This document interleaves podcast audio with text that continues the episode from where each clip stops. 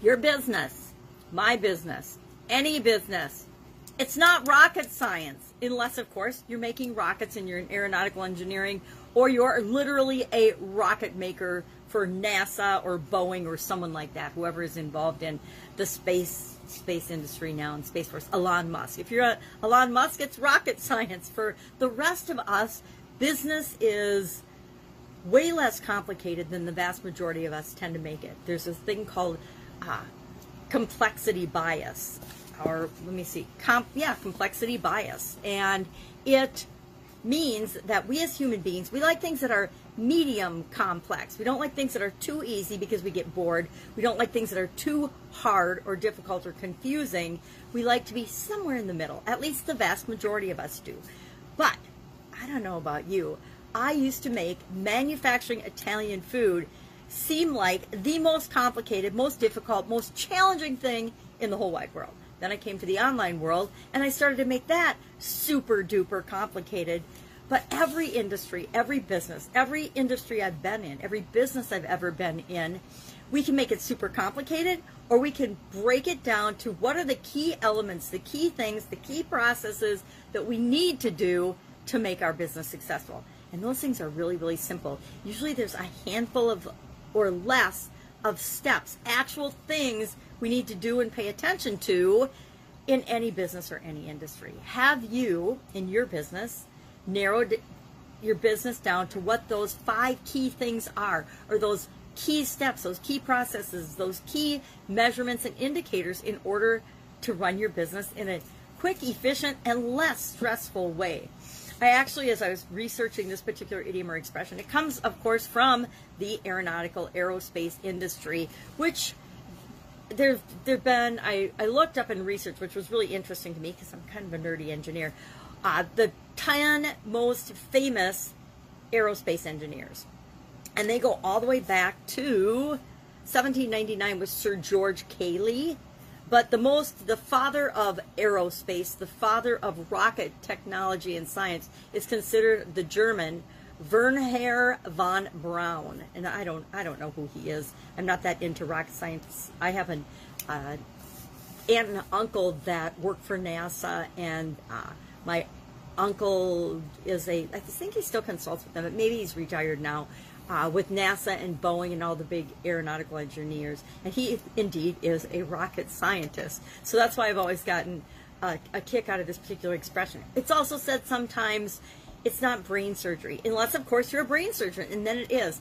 And the whole point of this expression, this idiom, and a reminder for us in our businesses is that it doesn't have to be this hard. It doesn't have to be this complicated. Things are easy to do and understand if we break them down into little pieces and if we decide that they're going to be easy to understand and we can figure them out and manage them. Now, I was curious about this whole complexity bias thing, so I did a little research online because that's where we do research nowadays. We don't have to go to the Hill Reference Library or go to a library at all. Chances are a lot of the people that are listening to this have never even been to a library unless it was in your school. Uh, but I found an article that talked about the 21 ways that we complicate and make our lives more difficult. Now, if we're making our life more difficult, we're probably making our business more difficult. But I thought it was a fun and interesting list, so I'm going to grab my magnifying glass. I'm going to share it very quickly with you. I'm not going to discuss any of it. I'm just going to share them and see if you do any of these things in your business or in your life. Because I will admit right now that I am guilty of several of them in the past, for sure, I'm sure I've probably done every single thing on this list, but now I'm as I get older and more experienced and wiser, I am finding that the older I get, the more driven I am to to keep things simple, to break them down to what is really important, what is urgent, what has to be done, what needs to be done, and what is just fluff and drama creation. So, drama creation is, of course, on this list. So, what are these 21 things? Procrastinate. We procrastinate. We worry. We wait. We do more than we should. We accept too many interruptions. Anyone ever do that? Corporate America, part of why I went to work at 3 a.m. and got there at 4 was because between 4 and 8, I could get more done in a day than most people got done in an entire week or sometimes a month because of all the interruptions. We seek approval or affirmation from others. Anybody ever do that? Anyone? Anyone?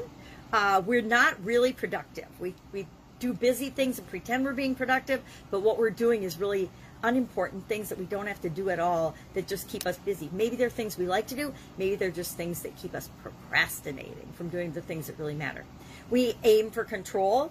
We hold on to birds that need to fly, meaning we hold on to projects or people or things too long that we should have long since let go of. we participate in drama. We take one step forward and two steps back. We complain. We don't set boundaries. We compare ourselves to others. We aren't honest. We don't forgive. We focus on ourselves instead of others.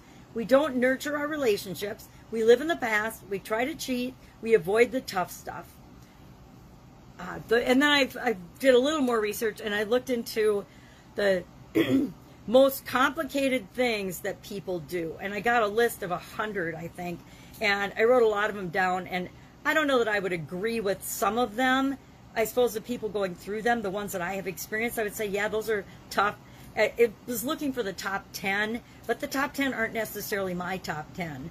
Uh, and they, they might not be yours either. People put school, um, accepting death, growing up, taking rejection, raising kids, being depressed, which I don't do, work, losing a loved one, losing a pet, controlling your actions, childbirth. Now, that's when childbirth was number 11, and I'm like, obviously, the researchers in, this list were mostly, or maybe the participants were men, but childbirth wouldn't have been number 11 on my list. Um, getting dumped, and then the list goes on and on and on from there. And, and some of the things that I think have been the biggest challenges and the hardest things in my life didn't even make the top 100. Like, I think dealing with chronic pain, dealing with um, an injury, a severe injury, things like that. But maybe it's because not everybody experiences those things that they didn't hit the list. Uh, but I think it's that when we look at our life and we look at our business and we find ourselves overcomplicating things, if we just step back, take a deep breath, and ask ourselves what really matters in this situation, what is urgent, what's important, and and we let go of all the ancillary details and we look from a more macro view, maybe that 30,000 foot airplane view, we have a clearer picture of what's really important in our business and in our life. So that's our expression, that's our idiom today. It's not rocket science. Love to know your experience with this particular expression and idiom.